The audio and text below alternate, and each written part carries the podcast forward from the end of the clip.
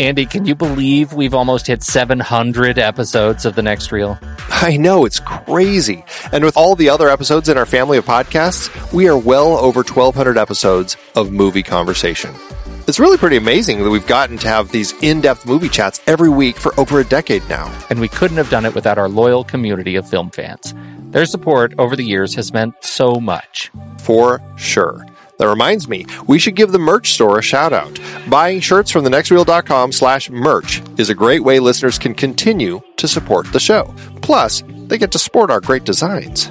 Absolutely. I think sometimes folks forget we have a variety of shirts, mugs, phone cases, and more available. In fact, a great place to start is with a shirt sporting The Next Reel's logo. We also have that classic Fast Times Spicoli Surf School tee, or the weirdly popular Rusty's European Tour shirt.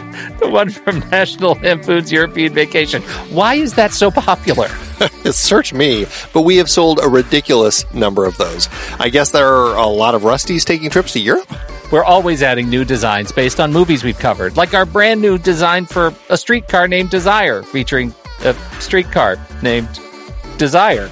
So if you want to rep your love of T N R and films, head to thenextreel.com slash merch. Every purchase helps us continue to have these weekly in-depth conversations. So visit thenextreel.com slash merch today. And as always, thanks for listening and being a part of the Next Reel community.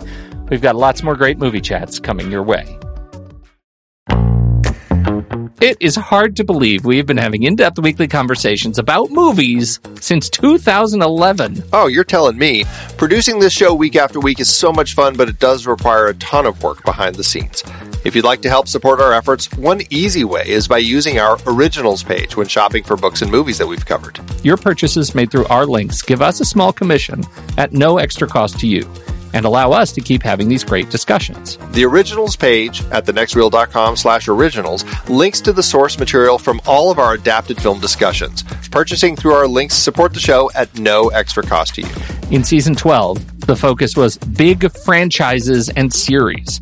We covered both Paddington films, adapted from the beloved children's book character created by Michael Bond. Oh, I love those films so much. Hugh Grant is perfect. For our Pitch Perfect series, the first film was adapted from Mickey Rapkin's nonfiction book about collegiate a cappella competitions. It's like a short story of my life, literally. I lived college a cappella. Sing it, brother. I lived college a cappella. I didn't mean literally.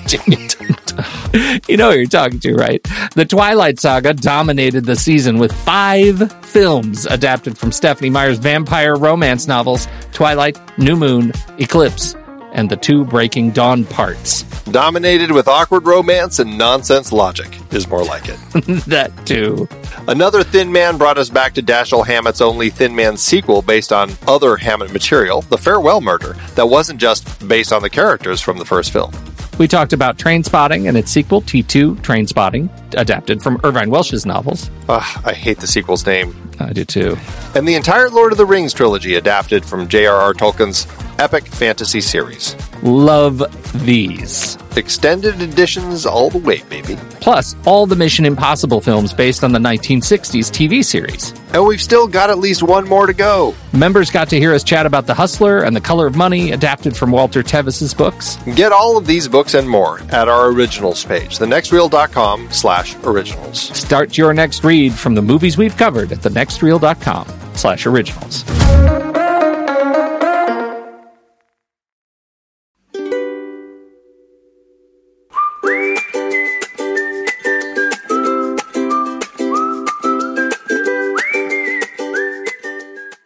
I'm Pete Wright. And I'm Andy Nelson. Welcome to The Next Reel. When the movie ends, our conversation begins. Paddington is over. Urgh, argh. He's heading for the roof.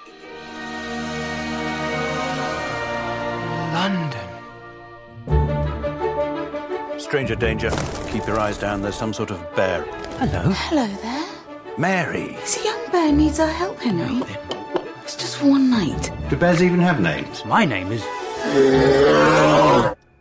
Or perhaps you'd like an English name. An English name? Paddington.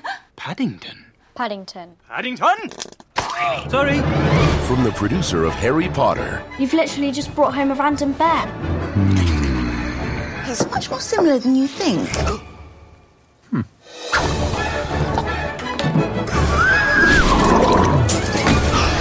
Besides, what's the worst that could happen?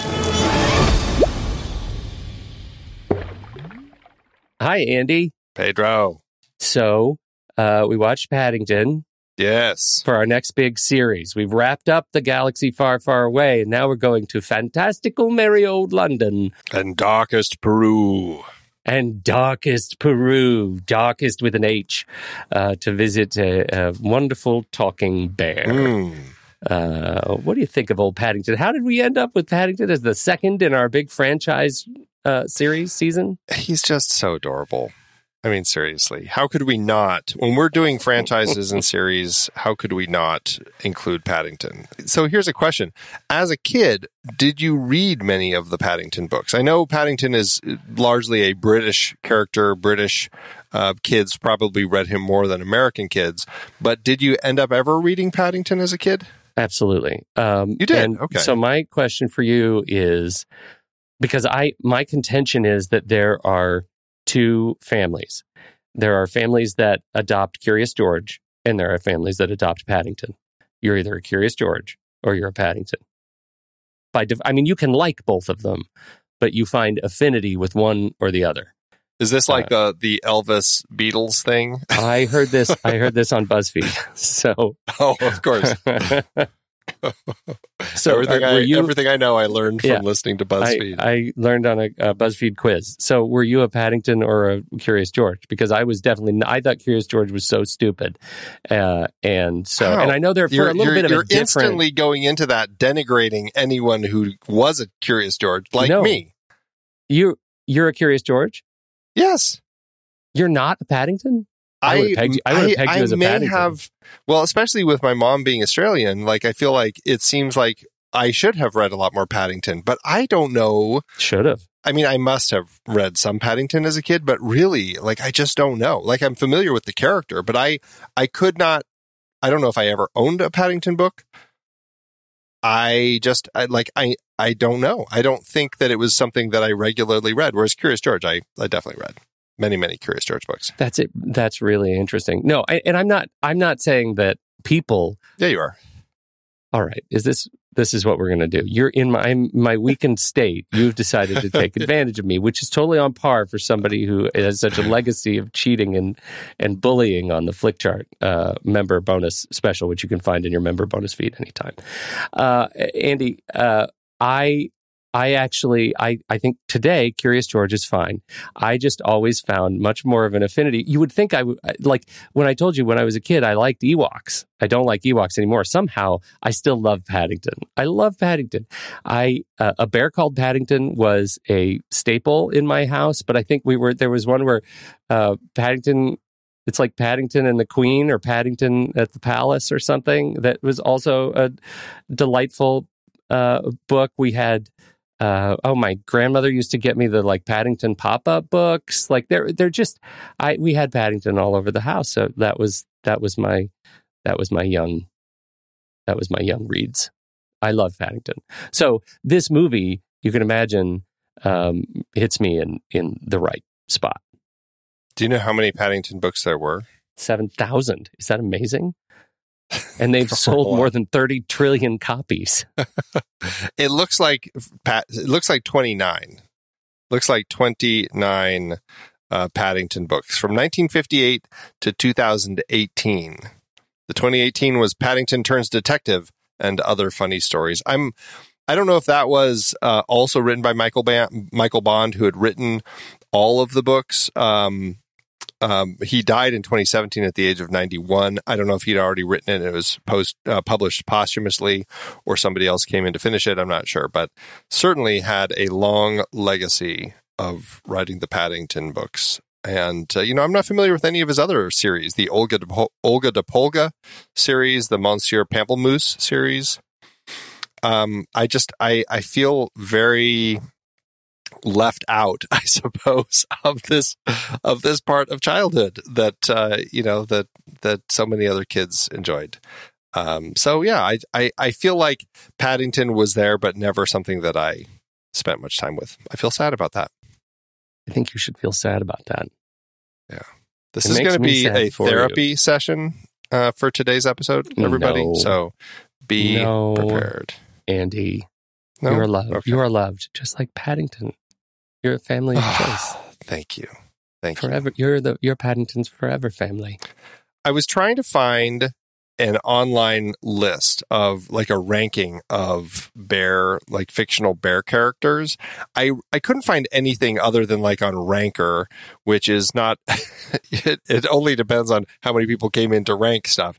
I don't know if this counts, but I'm going to just use it because it is the one that I could track down. Uh, what would you guess is the number one fictional bear on this particular thing? Out of, we'll just, we'll go through the top ten or so. Winnie the Pooh, or Winnie the Pooh, of course. Is okay, then number two is Smokey.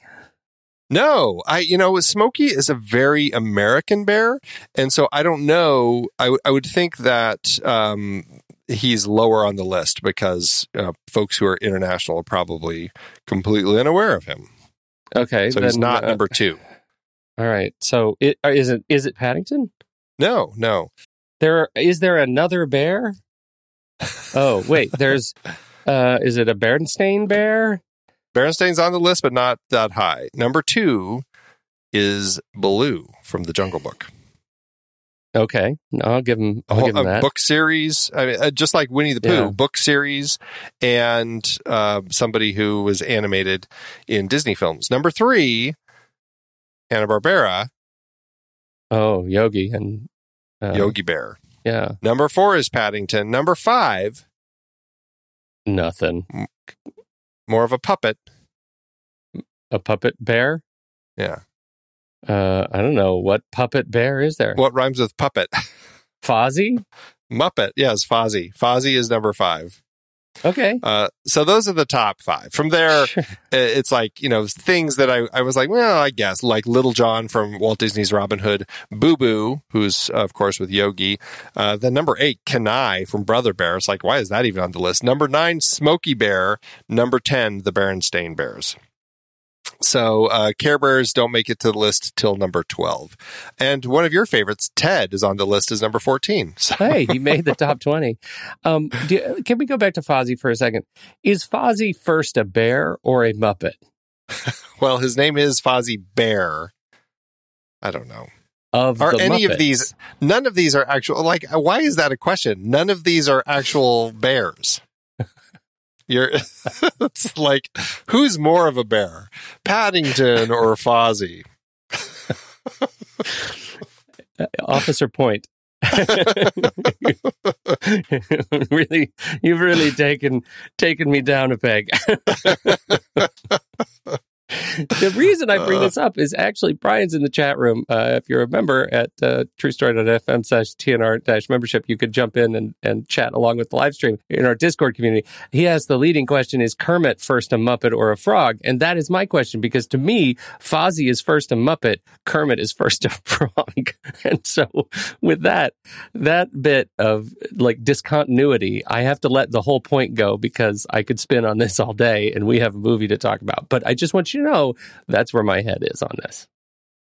You're not going to say anything to that? I don't even know what to say to that.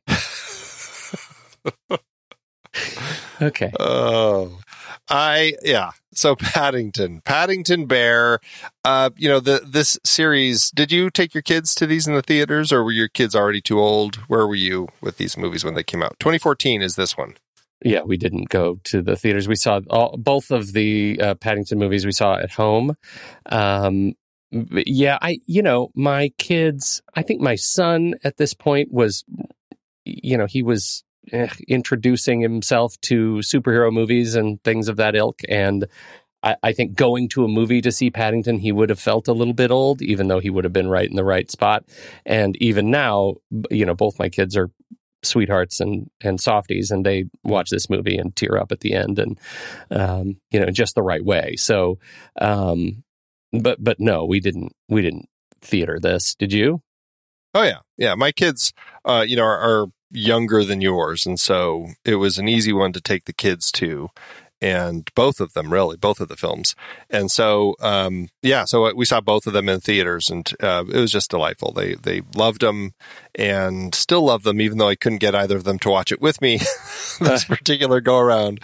You know, oftentimes they just take the the attitude, I've already seen that. Yeah, I get and that that's, too. That's, that's what I get out of that. But I so. have to get these next twenty levels of Fortnite. Yeah, yeah, right. I, I it's like I'm right in the middle of this game.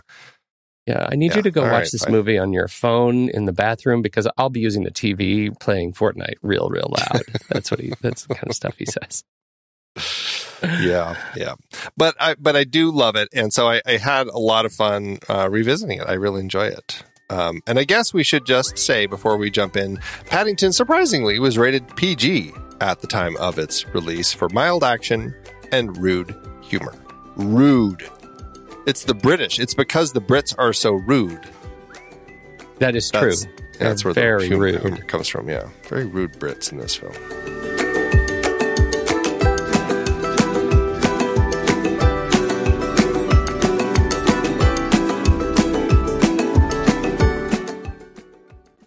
And so that brings us to our principal performers. Oh, we're going to start there. Principal for performers. I just want to, I only want to start with, with one. We can go in other directions after there, but I have to just say Ben Wishaw as the voice of Paddington uh, is, and and I don't, do you have a, a list? And I'm sure you probably do, because this is what you do. Anybody who's ever played a voice of Paddington uh, in the past, do you know? Any Paddington voice? Yeah. Uh, I don't have that list handy. There have been other Paddingtons.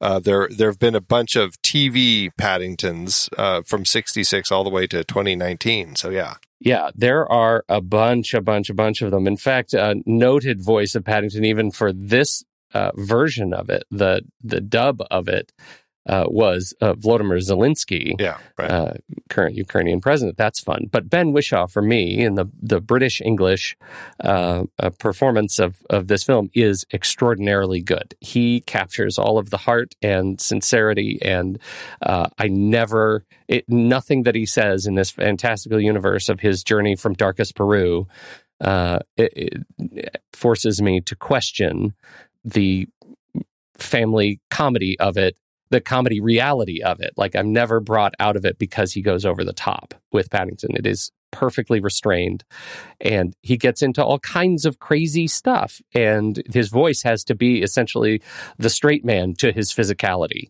and I think it works very, very well. So in terms of character creation, I am on Team Paddington. This is one of the really, really great ones in family animation.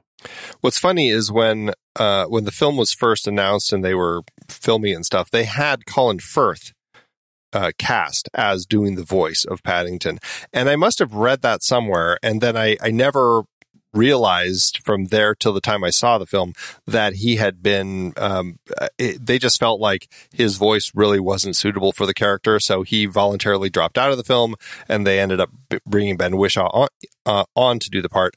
I don't think I, I, like, I must have missed all of that, because as I was watching the film that first time, I just remember going, gosh, Colin Firth, that's a really interesting, like, he's doing something with his voice that I can't quite figure out. Like, I totally went through yeah. the whole film, like, wow, Colin Firth is really pulling something off, because he doesn't even sound like himself. And then, of course, at the end, I was like, oh, that's because he didn't do it. It really threw me that first time, uh, because I was convinced that Ben Wishaw's voice was Colin Firth, like, channeling something. Uh. That's funny. Well, um, the other voice is the T V show Charlie Adler. This is the nineteen eighty-nine T V show, which is one you might, like others might have seen. Uh, and uh, Charlie Adler was was a, a, a solid voice, um, but, uh, but Ben Wishaw just sort of became it. What's funny is that I do think in his time, even in this film, we could have had other actors like Hugh Bonneville and Jim Broadbent conjure that same sort of of spirit of these of, of Paddington. They're just their voices are just too old. But I think this is really fun because Ben Wishaw, like, let's just wait for Ben Wishaw in his seventies to play dad in or or sixties in to play dad in a version of this where a young Ben Wishaw like is playing an animated character. Like, it feels like we're looking at his dad in Jim Broadbent or Hugh Bonneville in this movie in terms of of casting across generations. Are you a big? Uh, are you a Wishaw head? A Wishaw, Wishaw. What would you am call I yourself? Am I a Wishaw head? A a wish? Am I a wisher? A wisher. um, you know, let's say, uh, I I I'm a I'm a fan. Yeah, I'm a fan. Where did you first? Uh, uh, where did you first encounter the Wish? Oh, geez. You know, the the movies I can think of him in that I liked a lot, I, I'm almost sure I saw him and didn't think of him as anything in, um, I don't know, maybe The International. I definitely first re- remember him almost immediately as Q. Yeah. But but it's one of those funny ones, like going back to, you know, I just watched Layer Cake not long ago. Yeah, and that's when I saw, but I saw after... Like later in knowing my who he was. Yeah, after I'd already yeah. known who he was, uh, but stuff like that, Perfume, The Story of a Murderer, I'm Not There, yeah. The International, Bright Star is one where I remember he got a lot of uh, notice as playing John Ke- John Keats in that film.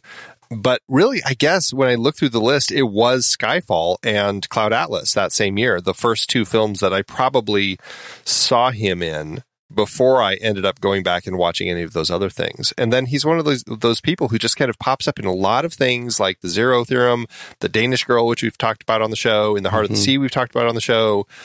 And I always enjoy seeing him. It's just, um, he's one of those people who he, he never seems to be in big things, like taking big lead roles. And that's, I don't know, I, I, I kind of get frustrated by that because I, I find him such an em- enjoyable performer, and I, I wish he was doing more. Yeah, me too. And, uh, you know, I, I'm not sure if you, did you ever go back and see The Personal History of David Copperfield? I didn't. He was in that, and uh, I, it's an exceptional movie. I had a blast with it, an absolute blast. But um, he's also in that one, and it's the same sort of thing. Like, uh, I I want to see him in more and bigger uh, because I think he can. I think he certainly can can truck in those movies. It's funny, uh, like you look at the the Danish Girl. It very much feels to me like Ben Wishaw and uh, Eddie Redmayne are. I don't want to say interchangeable, but very have a very similar tone as performers. And it, it is curious to me how Ben Wishaw hasn't hasn't taken on more of those kinds of performances like Eddie Redmayne has taken on. They feel like they're of a piece to me. Well, he certainly has been doing a lot of theater, and maybe that's why. Like, he keeps, yeah. like, if you look at the list of performances he's doing in theater, like, it's a pretty robust list. And so maybe he's doing a lot of stuff there. Interestingly, like, the most thing in, recent thing he's listed as doing in theater uh, was in the, the play Norma Jean Baker of Troy, in which he played Marilyn Monroe. Oh, fantastic. Yeah. All right. Interesting. Yeah. That does seem like an Eddie Redmayne kind of part, too. Yeah. Like, they're going out for the same parts. Let's just say that. Well, he, regardless, I mean, he has a wonderful voice. And in a film like this, he brings a sense of wonder, a sense of kindness, and a sense of youth that is still looking for new experiences and, and, you know, and stuff. And, and I really get a sense of that from his voice. And I can see that Colin Firth probably just doesn't have that. And I, I don't know, it could be an age thing. I mean, Wishaw's forty-one right now. So he was, uh, what, thirty-four at the time he was doing this. And, you know, I, I think that, you know, it's a, it's a, a good age. I, I think that he just feels young and it works well for this character. Yes. Okay. So that's Paddington. Now, where would you like to go about the movie? I guess the big question is, in, in the scope of adaptations, this, uh, you know, this uh, Star Wars we talked about, that was the first uh, series that we talked about this season. Paddington is next, and it's it is, as we've already discussed, based on a very, very popular of uh, series of children's books.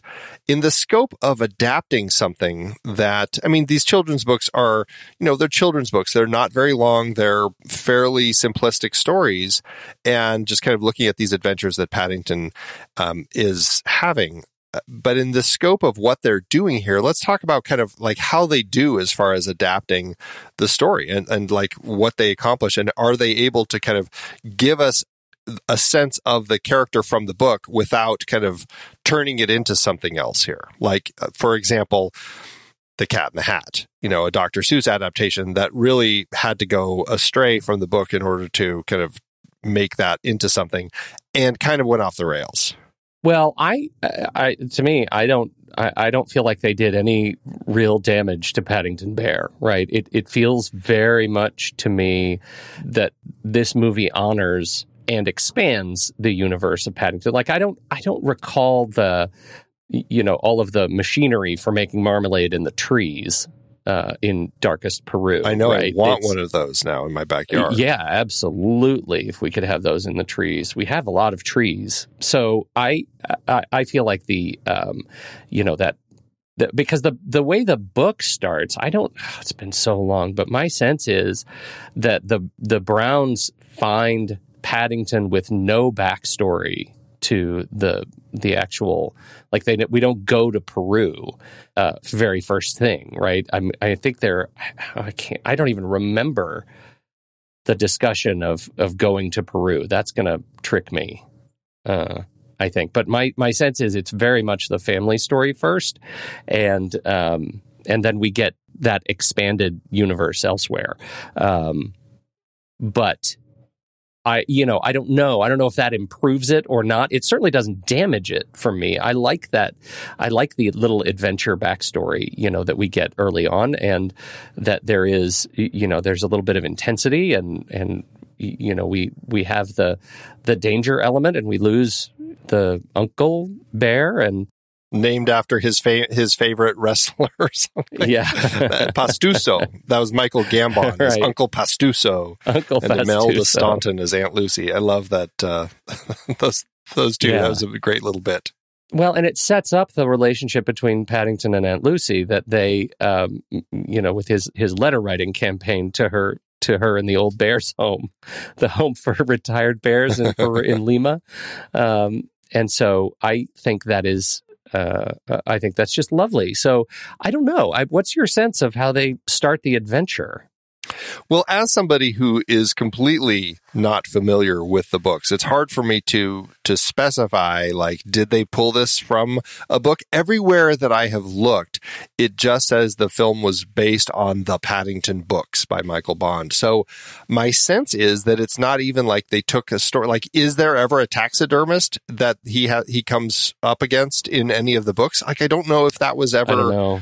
I don't know. And so to that end, I feel like they probably just pulled a lot of bits and pieces from kind of the the tone of the Paddington books, along with his adventures with the Browns and stuff, and, and kind of crafted this story and gave us a backstory with, with Peru and, and all of this. And I, I don't know. I, as somebody who's just not very familiar with the books at all, I just felt like it felt like they were capturing the essence of at least what I knew about Paddington. I, I would love to talk to somebody who's from Britain, who grew up reading all of the books and knows the character inside and out, to really get a sense as to uh, as to how um, you know how well they did as far as kind of adapting from the books. But what we get genuinely feels like a, a story. It's a family film, and it feels like they captured the essence of this character, who really it's it's all about kind of manners and kindness, and uh, you know, these little animal characters in these books. There's all they're always innocently getting into trouble. Same thing with Curious George. And uh, and kind of like how they get out of those scrapes, and that kind of becomes an element of them. And to that end, I think they do it well. And and also the idea of like this little bear who wants to help and is taking yeah. on. Uh, I guess in the second film, we're getting more of the like taking on odd jobs sort of thing to kind of help. But you know, we we get him kind of you know trying to do things at the house and stuff here. And so, well, I you know to your point, I think I, I think some of the. the pieces of the adaptation that we need to acknowledge. While I don't necessarily remember all the machinery of, of the woods, there are elements of uh, that of honor and beats from the books that are important. When Paddington is found sitting on his suitcase with a tag around his neck, right, that just says, you know, please take care of me, kind of a thing. It, it's a very special thing for people who love, who really love the series, and that we get that moment of discovery wrapped up in all of the other bigger moments in the film, I think is very special. The fact that they go to their house at, you know, thirty-two Windsor Gardens uh, is special because those are like landmarks of the books. And all of those they make really lovely. Don't I mean, they don't do anything to damage the history of the books in so making it a C G experience. Um, and so... Yeah, I think it. I, I think that really plays. The fact that they pull it off while making somebody who's never really read the books, uh, you know, feel like it's a it's a you know a whole is is great. Yeah, and you know, you brought up another point of they animated like the C G bear that we have here. They, I mean, they they purposefully didn't do this as a C G film. It's not animated. It's not another the next in line of DreamWorks or Pixar or something like that.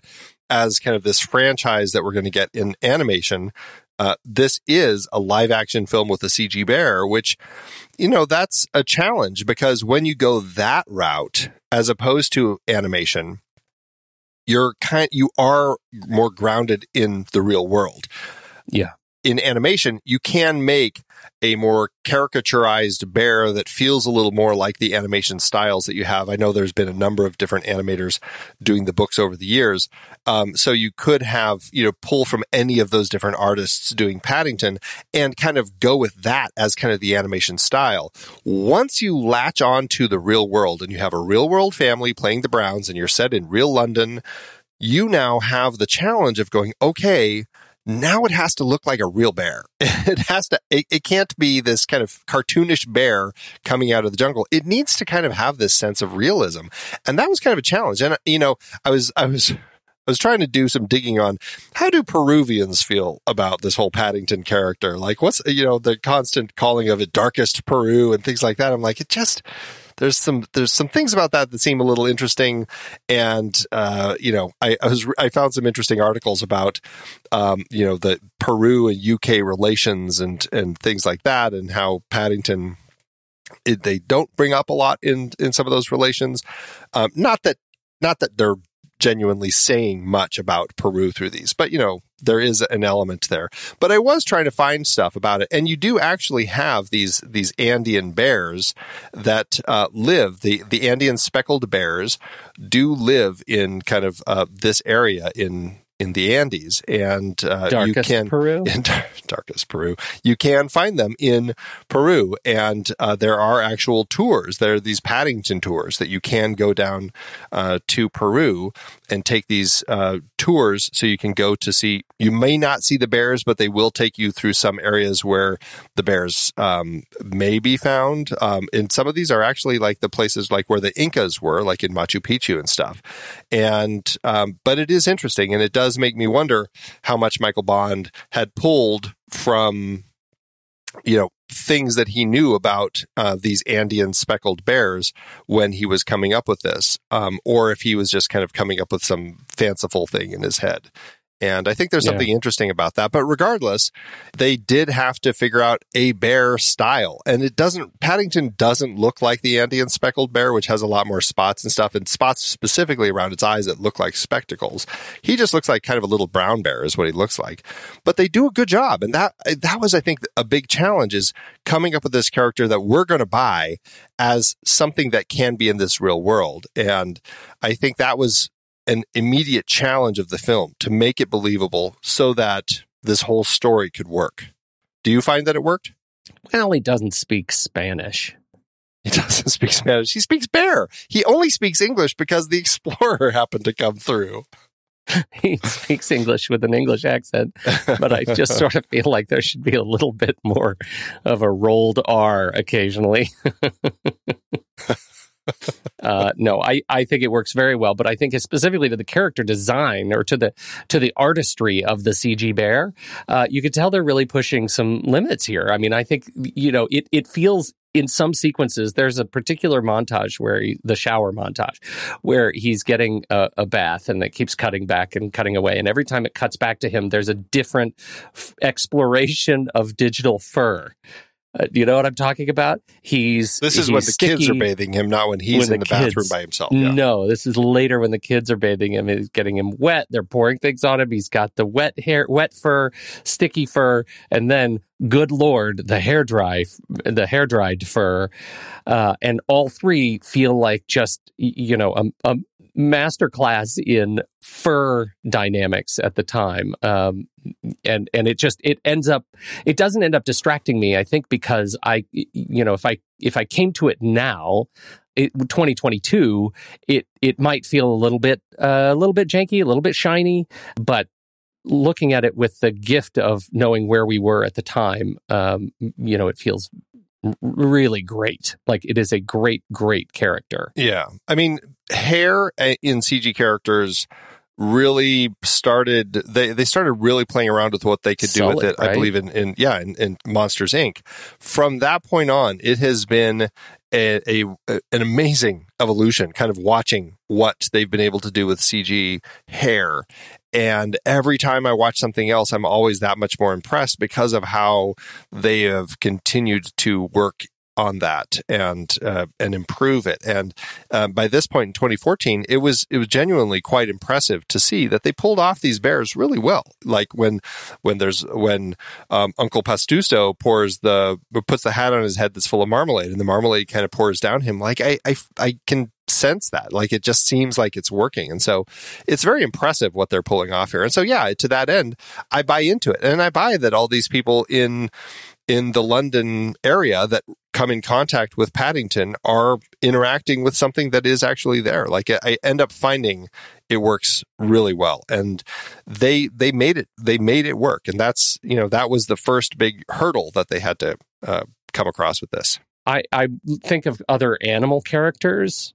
Um, when cause I think Narnia came out well before Narnia, this one, almost yeah, a yeah. decade, right? Our that was our first exploration of Aslan, and I I remember thinking how great that fur was, uh, and so that my uh, I'd have to go watch it. I, I can't remember. I know, I know. I mean, they've done three of those, and I know they've actually finally they've scheduled the Silver Chair. I don't know. I, I was surprised oh. to see that. Wow, it's actually they're going to continue that. But Aslan, that was two thousand five, and that was um, you know, just a few years after Monsters Incorporated, which was um, two thousand one. So mm-hmm. yeah, you can see the evolution of that over time. And I'm trying to think, like, what I mean. Avatar obviously has a lot of different creatures and stuff. I'm trying to remember if any of them but particularly had skin. hair. Yeah, I'm trying to yeah, remember. It's a lot of like hairy... leathery skin stuff. I don't, I don't remember a lot of furry stuff. Um, uh, so I, you know, fur is hard. I, I think until we get to weird, you know, I, I think they they set the standard with Tully and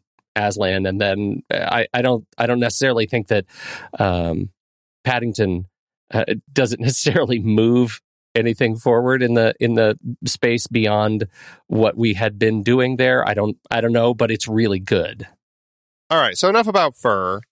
Let's uh, let's let's kind of talk more about the cast. So we have the Browns. We've got Hugh Bonneville, Sally Hawkins, and the kids Madeline Harris and Samuel Joslin. How do you, how do, uh, plus uh, Missus Bird lives with them, Julie Walters. Um, what do you think of them as a family, and how, how do they play for you? Oh, they're amazing. I, I, this is, it's one of those that really works to me. Although I have to think Hugh, Hugh Bonneville and Hugh Bonneville and Sally Hawkins, what's their real age difference? Hugh Bonneville was born in sixty-three and Sally Hawkins was born in seventy-six. So thirteen years. thirteen. It's, it's not too bad. Eh. Yeah, it's a, you know, it's a thing. But I uh, I adore them, and I adore them uh, the way they are portrayed, the way they give them the backstory where he was a, uh, they were bike, you know, motorcycle cycle riding uh, rebels up as they pulled up to the hospital to give birth to their first child. And then they came out as fearful suburban dwellers. I thought that was a great transformation. Um, I think Sally Hawkins is a lovely maternal heart for this movie. She is delightful, from her discovery of Paddington, her affinity with Paddington, uh, her adoration of him and her support of him is really great. And Hugh Bonneville gets an actual transformation as the stubborn dad, his uh, reconciliation with his past and understanding that, uh, you know, going forward, it's okay to take some risk and to live his life as a result of his experience with Paddington. This is another one of those change characters. You know, our exploration of all of these characters in the family happens as a result of their transformation in and around Paddington. Uh, and uh, Paddington, Andy, Paddington is Captain America. That's what I'm trying to tell you. He doesn't have to change. Everyone changes around him. Wow. uh, so in that end, I guess he's Captain Carter, maybe a little more. He's British. You're right. You're right. I, you know, I, I do love the Browns. And yes, uh, we haven't really talked about the filmmaking style of this yet, but I love, love, love, love the way that King puts the film together. It's incredibly fun. I love this this fast-paced style of of storytelling, the smartness of using the space around, like when Paddington is at the train station and he's standing under a sign that says lost and found, but the light for found is broken. And so it just yeah. says lost and, and then she comes over and she's talking to him and then she says, why don't you come home with us? And all of a sudden the light flickers on and it says found. I was just like, oh my God, that's just like, I yeah. love that style of filmmaking where they're taking account of everything in the frame into the way that they're telling the story. And that bit with um, the the uh, Mister and Missus Brown when they go to to the hospital is one of the funniest bits in the film, where they go in as these hippie lovers and they have their kid, and We're when never they gonna come change, out, right? He's totally dressed in a smart suit. The, their motorcycle has been changed for a very sensible beige uh, Volvo. And, you know, he's being super protective. And it's just like over the course of the time they had the baby, it's like playing with stuff like that is just, it's so fun. And that's like, um, you don't get that style of filmmaking um, often enough. And I love it when filmmakers aren't afraid to play and to do some of that as they tell their story, because it makes for just a fun uh, world that they're yeah. crafting. And this is a film. Like, you have these tools at your fingertips. It's a visual story. And yes, it's a story. There's there's dialogue and, and we're getting a plot and all that. But you have all of these visual elements you can incorporate into what you're doing, whether it's through editing or or um, what you see in the frame. And so I, it's a lot of fun to see what people are doing with that. I, I really enjoy what Paul King is doing uh, yeah. with the story. And, and I love what he does with the Browns. It's just, they're a great family. They work exceptionally well for this. Yeah. I, I definitely agree. Uh, the the house, I sh- we should say, in terms of, you know, let's just say the house is alive in a lovely way. Um, the house obviously is a set piece for a lot of big physical stuff, but there is a wonderful, speaking of being aware of the entire environment, the way the tree grows up the the spiral staircase wall, I think it, I mean, every time I see it, I just, my heart swells.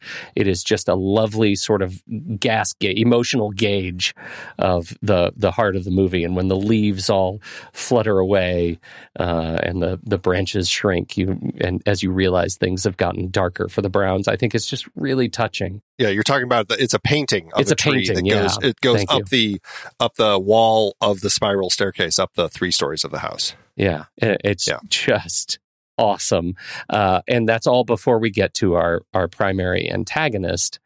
Uh, you know, on the other side of the um, of of the character unit. Nicole Kidman. What do you think of what do you think of Nicole? I love her. I, I think she she clearly knows she's in like this this uh, fun family film, and they're doing something very. She she gets to do something um, different, which for Nicole Kidman playing this uh, taxidermist who is the the daughter of this geologist who had gone to darkest Peru, had discovered Paddington's family, and had been so enamored with them that he refused to bring back a specimen, which at the time was what the Geological Society or the Geographers Guild did. They went to places, explored, killed animals, brought back specimens so that they could put it in the museum uh, and put it on display and then have their name there and everything. And he was enamored with the family. As we see, Uncle Pastuso saves him from the deadly scorpion, and he befriends them and they befriend him, and, and they learn from him. And, and that's why Paddington goes to London, because of the letter that they had received. It turns out she is the daughter of this geog- geographer who had been shamed because he didn't bring back this specimen. And um, uh, we can, there's you know all these elements of the story when they go to the Geographers Guild, et cetera, et cetera. But we kind of find this whole story out uh, as the story progresses, and that her goal has become to find this bear and to bring him um to her her place where she can skin him and stuff him and put him on display so that she can finally get her her name and in, in turn her father's name, um, the respect that it deserves. And it works well. It works in context of the story, of the way that they set the story up with this geographer right out of the gate. And and we kind of get the whole thing. And I think she's clearly having fun with it. She's she's I don't know. I have a fantastic time watching her in the film. And I think she's just, she's having a great time. I, I just love it. You you said that. You came into that, though, saying it as if you weren't so sure about her performance. Well, I needed you to verify my own opinion, as I often do. Uh, I I like her a lot. I guess my only question was, the the setup of the movie is that uh, he, Paddington, and family meet the geographer, geologist, whatever, the ex- explorer. Yeah. And they have an incredibly warm relationship together and experience.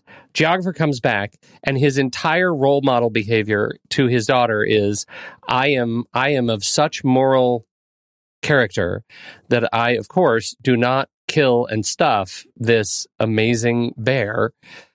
And I am a, I am a good man. Right? Geographer is a good man. And what the daughter gets from that message is, I am a bad woman. I am going to kill and stuff this talking intelligent bear, and I am crazy. I don't, uh, no disrespect to Nicole Kidman's performance. I think she's amazing uh, because she's off, she's just off the rails, and it's so fun to watch her do that. My only criticism is that like they expect me to fully embrace that character turn, that she could be, that she suddenly has such a defense of her dad that she's willing to be straight up evil in the process. Okay, but where are you getting that she's straight up evil? She, this is exactly what every other geographer does. We get this from the Geographers Guild. You, we have an expectation of you. We're paying you. We're sending you out into the world to explore, to bring back all this stuff, including specimens. Her dad is the one who won't do it.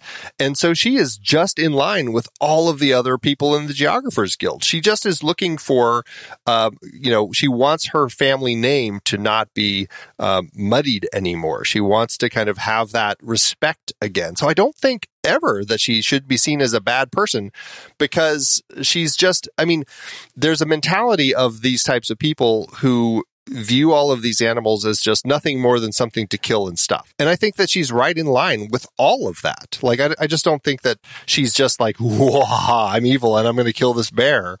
Um, it just happens to be a bear that we we get to know and is very kind and cuddly. But if we had gotten to know the little monkey or one of these other animals that she's showing, like the penguins, if this was a story about the penguins that are on display, I mean, that person would be seen as evil, but it's it's not. So I don't I don't know if if she's ever meant to be seen as evil, or just somebody who just wants to to clear her father's name, not as the person who ended up getting uh, booted from the Geographers Guild and forced to work at a petting zoo.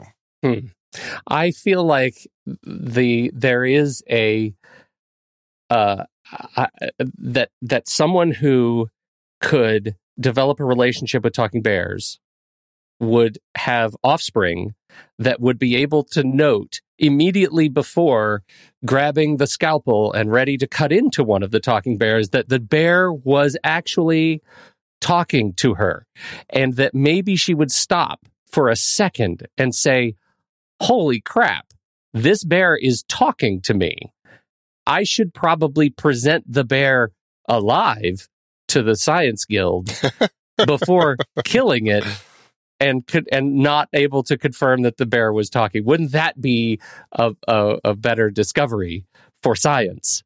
Don't you think? So more like more like Eugene Levy in Splash. He wants to he wants to to show the mermaid to the other scientists to prove his worth. Yes. Yeah. So that I, that's the that's the piece uh, that that I struggle with a little bit. It's not, and she's she's wonderful, and I know I, I absolutely can't wear armchairing a family comedy from years ago, but I just feel like that's the one criticism that I have with this movie, that the evildoer doesn't, like, they could make the evildoer make even more sense in the wackadoo universe of Paddington than uh, they do. I, but don't you also feel like, you know, this is this is a family film, and, and things are a little more broad. Yes. We already have this incredibly kind bear. Why not kind of paint a villain who's just a little more villainous? And I don't know. I just I think she works exceptionally. One of the funniest things, and I think this sets her up right out of the gate, is when this guy comes to talk to her at the beginning of the film, and he's talking to her about, uh, yeah, there's this bear there. And she's like, what do you mean there's this bear? Uh, did you follow him? And he's like, no, he got away in the thing. Uh, and out of the blue, she just smacks him. And she's like, oh, sorry. You know, and then we find out she throws the knife into the wall, and we go, oh, she's been trying to get these bears for a long time. Like, her, the way that she plays all that, it's just like over the top. So I just, I don't know. It fits in context of this story we're getting. I don't think, I think, I think looking for, for a more nuanced sort of thing may be pushing it into a different type of film. Here's the only thing that makes that rational in my headcanon, that every other animal that is currently on display in the British Museum or whatever is actually a talking animal. And therefore, she has no problem killing talking animals. And Paddington is just the next one on the list. Uh, but also, she's killing a child, right? Like, this is a young talking animal. We've already seen that it has caretakers. So all of the animals that are currently taxidermied must be talking animals, and that's why it's okay for her to kill this one. And that's why no one else cares that it's a talking animal. I, I think that's one of the funniest things about the film, that, like, this is just, it's like there's no... There's nothing weird about the fact that it's a bear. Like, I mean, it's yeah. a little off. Like, people are like, oh, okay, I didn't think that. But nobody's like, wow, that's that's a talking bear. No, it what makes they, what they say so is, oh, my goodness, give the bear a jacket. That will help clear things the, up. The, the funniest bit in the whole film for me, in relation to kind of like the scope of people's reactions to the fact that it's a bear, is when it's when she, well, there's two. But one is when Missus Brown goes to the police and is putting in a report. And she's like, well, he's short, and he's very kind, and he's got big ears, and he's a bear. And the police just looks, the policeman looks at her and just goes, well, I, I just, it fits so many descriptions. It's not, not a lot to go on. A lot to go on. It's just, that was so good. And then the other one, of course, is when Mister Brown is on the phone with, right away when they bring the bear home, and he calls his insurance company, and he's just talking, and he's just like, well, I just want to check on this and this, and he's a bear, and blah, blah, blah. He's, oh, yeah, he is a bear. Yeah, like, he go, has to go back. Like, he just throws that out there so quickly. It just um, they, they just they play it up so well throughout the film, where it's it's never a big surprise, and it just, I don't know, it fits in context of this world so well. Uh, you mentioned the the cabbie. I didn't mention the cabbie. You didn't? I thought you mentioned the cabbie, where he was nope. talking about, oh, and I, I had a bear in my cab, and I took him over to this place. No, it was the she when she was talking to um, the guy from the shipyard at the beginning oh, of the film. Right, he right, comes right. to visit her, and, and yeah, so it's the guy from the shipyard that she first talks well, to. Well, I still want to call out the cabbie because it's Matt uh, Matt Lucas, and mm-hmm. uh, I love Matt Lucas because I didn't realize Matt Lucas was Matt Lucas. I've seen him in a bunch of stuff. You know, he's been in, in bit parts. He's been in, uh, he was Tweedledee and Tweedledum in Alice in Wonderland movies, um, and uh, he was in, in Bridesmaids. But I know him and love him as one of the co-presenters on The Great British Bake Off, which is so close to my heart, my family's hearts. He's wonderful on that show. He was. I, I have never seen any Little Britain, I've, uh, which was his um, um, his uh, sketch show uh, that ran for a number of years in the early aughts. Um, I think he's just great. Uh, I. And so it was fun to see him show up in this very, very small part, uh, in the spirit of no small parts. Matt Lucas, awesome. Yeah, no, he's fun. Well, and this, you know, to that extent, this film is exceptionally cast. I mean, aside from the Browns and uh, Missus Bird and Nicole Kidman, you just have all these other parts. Yeah, I mean, we already mentioned Michael Gambon and Imelda Staunton as the other two bears that we, that we meet in Peru, but there's Peter Capaldi as the nosy neighbor, Jim, Bro- Jim Broadbent as the uh, the Hungarian antique shop owner that uh, Mister Gruber that they that helps them out, and Matt Lucas you mentioned, and it's just like all of these faces. It just it, I don't know. It works really well as this fun group of people that uh, that sell this neighborhood and this world that we have here.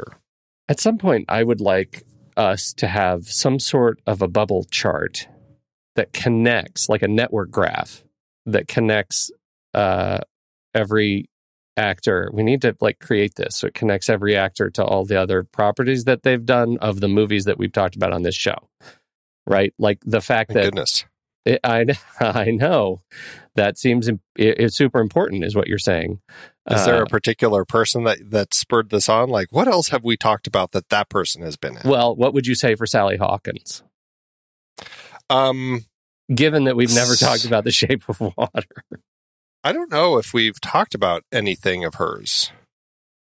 Let me first disabuse you. Never Let Me Go. There you go. That's it. In the in a speakeasy, yep. We did talk about that. We did talk about um, that. That's what I was looking at. Godzilla, but I was honestly... Godzilla in a film, film board. board. Um, I was thinking first about uh, the crossover between Harry Potter movies. This is the hot Harry Potter singularity uh, experience because I she has not been in the Harry Potter. No, film. She is that hasn't. What you're saying? Okay, no, you I'm saying, not okay. saying that. I'm saying I this whole thing started because I was looking through her filmography to see if she had been in any Harry Potter movies. She ah, has not. Gotcha. Uh, but that got me thinking. We need more charts. Like, I don't, I don't think Hugh Bonneville's been in Harry Potter. But and you Broadbent, think of like... Broadbent you think has. Broadbent has, Julie Walters has, along with the other two bears, Imelda Staunton and Michael Gambon. But yeah, you think of people who are British, and it, it is like, there is a, a Venn diagram of British actors and British actors who have been in Harry Potter films. And I feel like the ones who fall outside of that second circle, it's a very thin line. Yeah. yeah. Very thin group. So that's the that's the Venn diagram. I think we need to have a constantly evolving bubble chart that connects all of the British actors that we've talked about. Yeah. Uh, so. Well, and this, I mean, we should say that, you know, David Heyman produced this. Uh, this was something that he had been, uh, I think that he latched onto this fairly early on. I want to say like oh seven. And I mean, he was one of the producers on the Harry Potter uh, films. Like he had, had been on and, and produced that entire franchise. And he came onto this, I think, oh seven.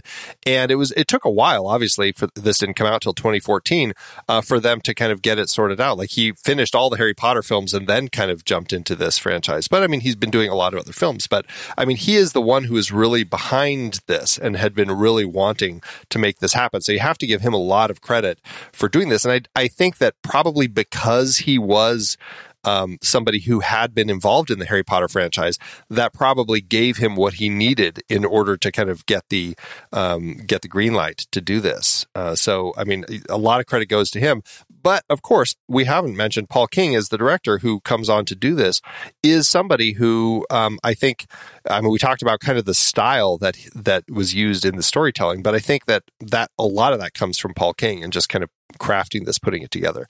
Are you are you a king? Uh, uh, oh no! What would you call him? Would you call, call him a, a, a, a kingdom? Uh, king? Call him a, a, a, we're one of the king's squires or something. I don't know. Oh yeah, going yeah. full royal. That's good. No, I like that. Yeah. Are you one of the king's yeah. men? Yeah, one of the king's men. Um, I don't think I've seen anything. I mean, he's he had his first film was two thousand nine, Bunny and the Bull. I completely never even heard of that film until just looking at his filmography now.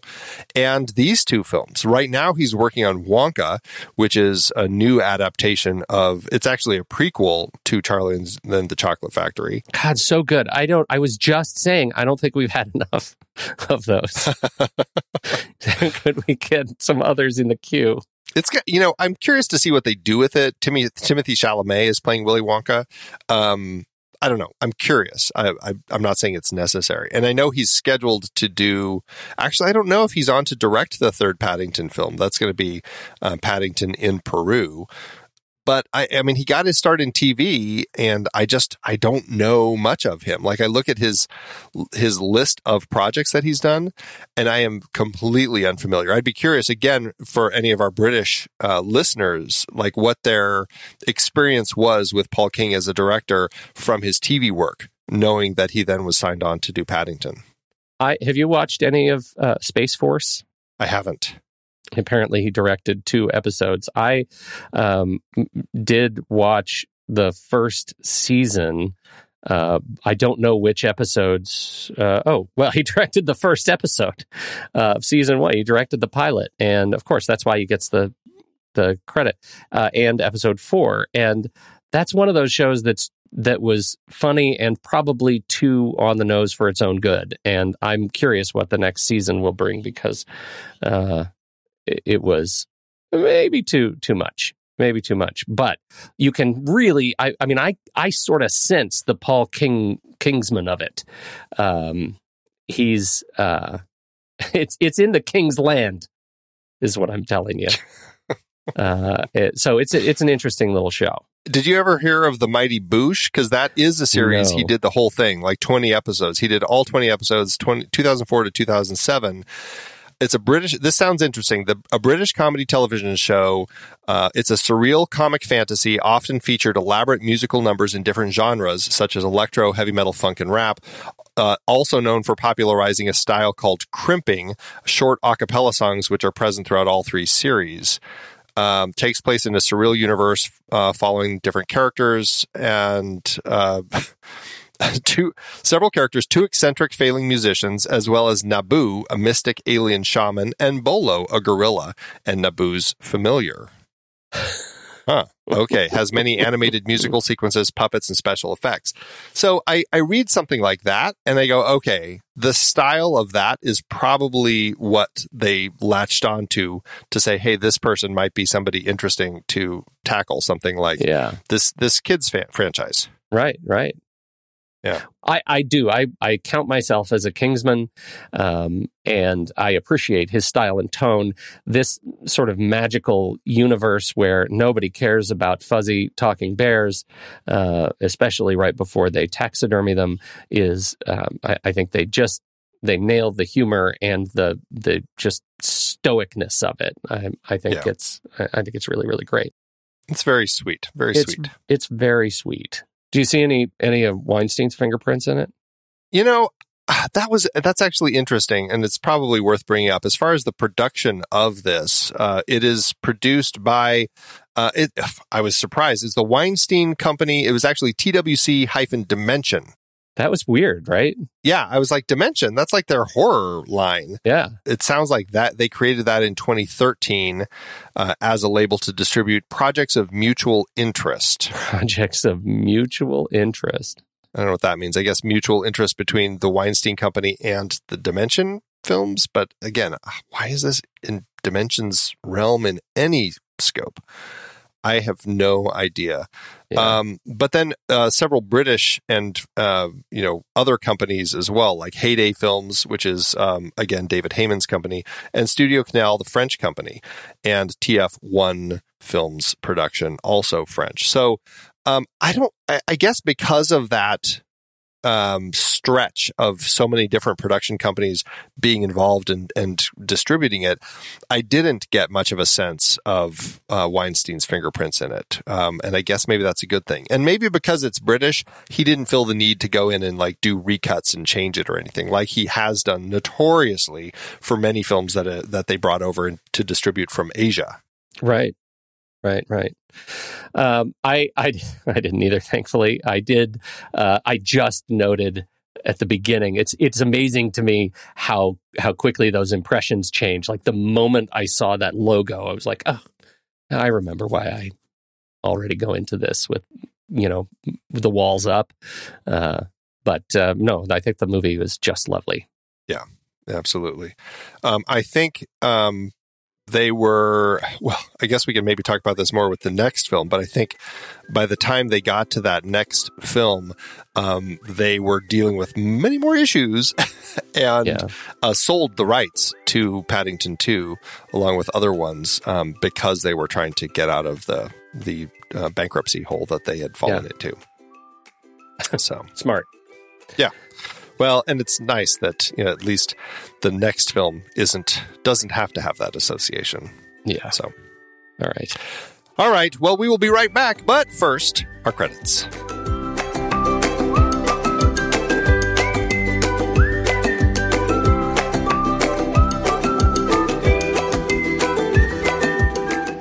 The Next Reel is a production of True Story F M, engineering by Andy Nelson, music by Dapun, Oriel Novella, and Eli Catlin.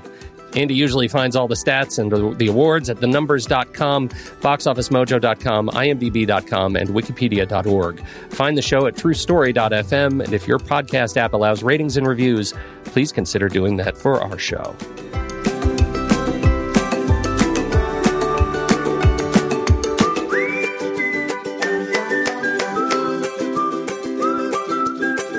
Hey, we didn't really talk about it, Pete, but what do you think about the use of an actual on-screen musicians in films? This oh, film has, goodness. I counted four moments where things are happening on screen and we just pass by a group that happens to be performing the song that we're hearing at that particular moment. In this case, it was D. Lime featuring Tobago Crusoe.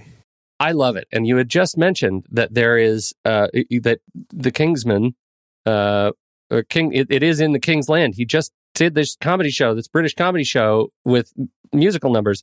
This feels right in his, uh, in his house, right? This doesn't this feel like, um, dare I conjure the name Edgar Wright's sort of style of, uh, of integration of the entire world into the storytelling. It goes right back to what you were saying, using the lights, the the neon light signs above Paddington in the beginning. Like, it's just an awareness of not just scene, but sound uh, in the universe. And I really love it. It works so well. I can't believe we didn't talk about it in the in the main, because it's uh, it's fantastic. I love it. Um, I, I don't see it used often in films. Um, you know, there's something about Mary comes to mind, um, but I know I've seen some other ones where they keep passing like somebody who's performing. Often it's like somebody in a subway or whatever, you know. And and I, but I, I think it works really well in context here. Plus, it, it kind of gives it, um, you know, I mean, it's it's weirdly, it sounds like a Caribbean sort of beat. It doesn't really fit Peru or London, but it does kind of give you this sense of a scope of the world, and I I really yeah. enjoy that. Yeah. S- certainly the how international the, the you know the community is, right? As yeah, yeah. as white as the Browns are, um, the community is quite diverse. Yes, yes, yes, yes. All right, how to do it award season? Uh, it wasn't a huge awards player, um, interestingly, considering the popularity. It only had three wins with seven other nominations. At the BAFTAs, it was nominated for the Alexander Korda Award for Best British Film, but lost to The Theory of Everything. Likewise, it was nominated for Best Adapted Screenplay, but lost also to The Theory of Everything. At the Saturn Awards, we love those. It was nominated for Best Fantasy Film, but lost to, interestingly, The Hobbit, The Battle of the Five Armies. Behind the Voice Actors Awards, we already talked about our love for Ben Wishaw. He was nominated for Best Male Lead Vocal Performance in a Feature Film, but lost to Ben Kingsley as the voice of Archibald Snatcher in The Box Trolls, uh, which is, you know, that's a fun one. I, I think uh, I'll be curious to see how he does in Paddington two. Yeah. At the British Screenwriters Awards, it won Best British Feature Film Writing. At the Empire Awards, it won Best Comedy and was nominated for Best British Film, but lost to The Kingsman, The Secret Service. At the Golden Trailer Awards, uh, nominated for Best Voiceover T V Spot, but lost to McFarland U S A. And nominated for Best Animation or Family Movie Poster, but lost to Minions. Last but not least, it uh, won the Best Screenplay from the Writers Guild of Great Britain. So, yeah, again, you know, a, a decent showing, I guess, for what the film was... what the film was doing. Okay, then how did it do at the box office? If it didn't do great in the awards category, surely it made some money.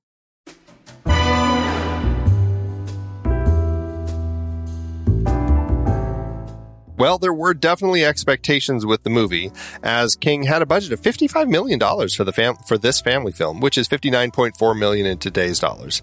At the time, it was actually Studio Canal's most expensive film that they had ever produced, which really surprised me when I read that.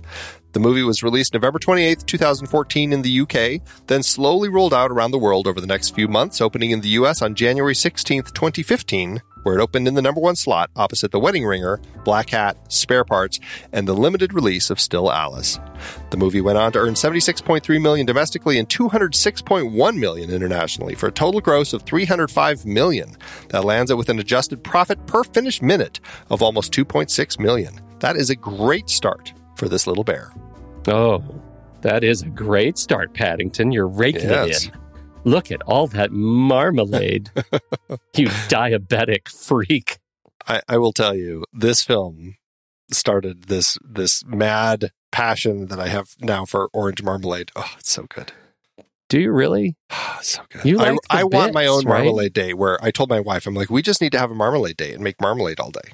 I need to check out marmalade because the last time I had marmalade, the bits of peel in it, I didn't I didn't care for. Oh my God, I love that. That's the best part. All right. Well, closing thoughts. Oh, closing thoughts. I'm glad we did this. I don't think you could have gotten any more sort of opposite in terms of our second se- series uh, after Star Wars than Paddington Bear. Uh, but I think it, after talking about it, he is a worthy successor uh, in the uh, in the space. I'm glad we're getting in a, a series of great family films. Uh, and um, uh, I'm I'm thrilled. I'm thrilled with it. This is a great movie. I am thrilled too. I'm just going to say, as a connection to our last franchise that we just talked about, this is the original Star Wars trilogy, we would likely not have this style of Paddington had it not been for George Lucas and the team at I L M playing around with special effects, coming up with what they could do with the digital magic involving Pixar and everything, as we saw in the Light and Magic docu- docuseries. All of the work that they started with the Star Wars franchise really evolved the technology so that we could actually have this Paddington. So look at that. Okay, you're right. You made you made the case. It's all a thread that I'm weaving here. Does it feel dirty to just keep thanking George Lucas for stuff? Jar Jar Binks. Thanks you, George. Misa, no think so. Here we'll be right back for our ratings, but first here's the trailer for next week's movie, Paddington two. Mister Gruber. Oh, what's this? Ah, this is London. It's wonderful. Aunt Lucy always dreamed of coming to London. If she saw this, it would be like she were finally here. Aunt Lucy! Oh, Paddington. This is perfect. I've had a brilliant idea. I'm going to get a job and buy that book for Aunt Lucy's birthday. Hello, window cleaner. Ow.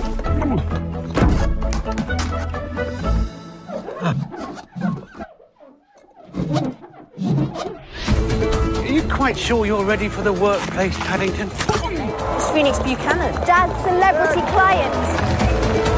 I suppose you know who I am. Oh, yes. You're a very famous actor. V I P, celebrity. Or used to be. Now you do dog food commercials. This pop-up book, where on earth did you find it? Mister Gruber's antique shop. Stop! Freeze!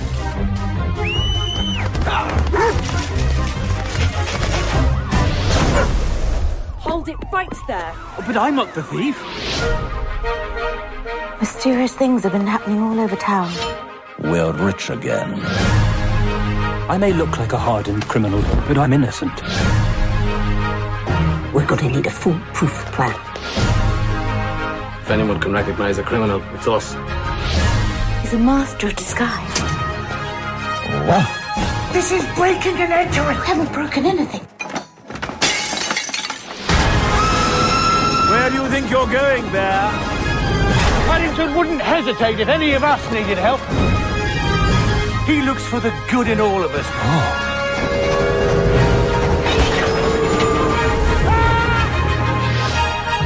Ah! Marmalade. Oh! Take a seat.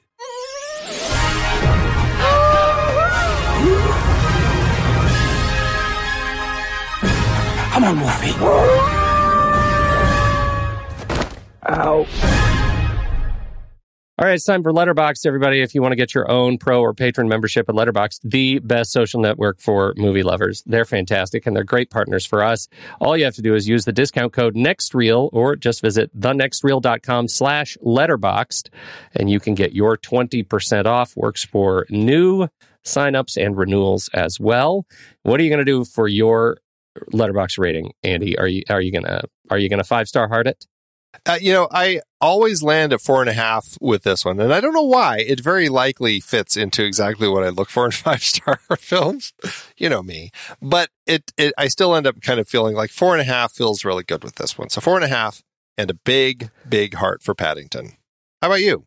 Well, Andy, you know who I am, right? Pete, no half stars, right? Pete, no half stars, right? Therefore, the question is not four or four and a half. It's four or five, and that is very clearly a five for me. I, I, the more I watch this movie, the more I like it, and I love that feeling of coming back to movies and, and uh, you know, having nice room, nice headroom to keep saying that they're they're great. I think when I first watched it, it was four. There was a time where I was a half star guy, like a, a real half star slob, and I was four and a half. And and now now that I'm no half stars, uh, it's definitely a five and a heart. So uh, there you go. It's an easy one to love. That is yes. for sure. Well, everybody, don't forget, visit thenextreel.com slash Letterboxd. You can get your patron or pro membership over at Letterboxd. And as Pete said, it works for renewals as well. So what did you think about Paddington? We would love to hear. Hop into the Show Talk channel over in our Discord community, where we will be talking this week about the movie. When the movie ends, our conversation begins.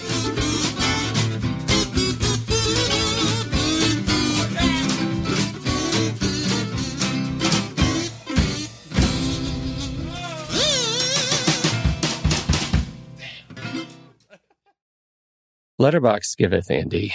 As Letterboxd always doeth. I've got a long one. I, I have not that long, but it is a half star. Oh, okay. Well, why don't you kick things yeah. off? Okay. Uh, all right. This comes from Clementinings.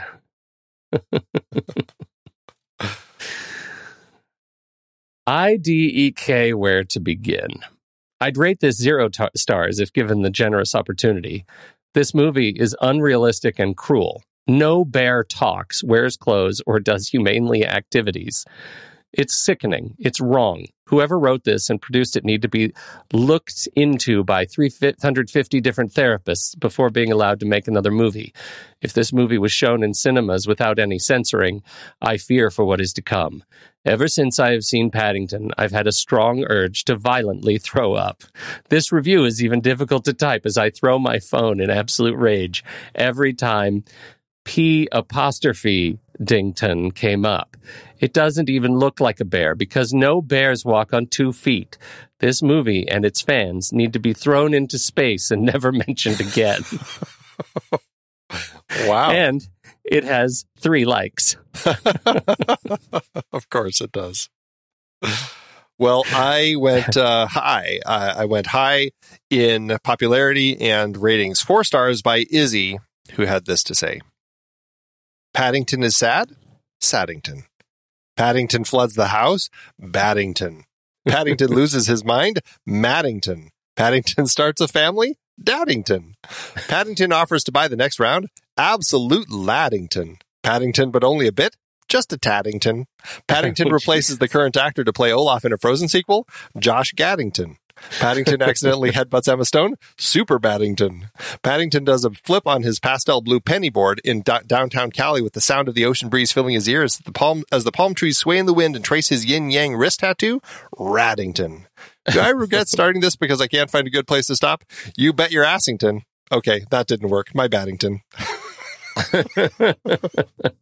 That's adorable. Almost as adorable as the movie itself. Ugh. And there are so many really negative reviews. And they all do that thing, like throw you up into space if you like this movie.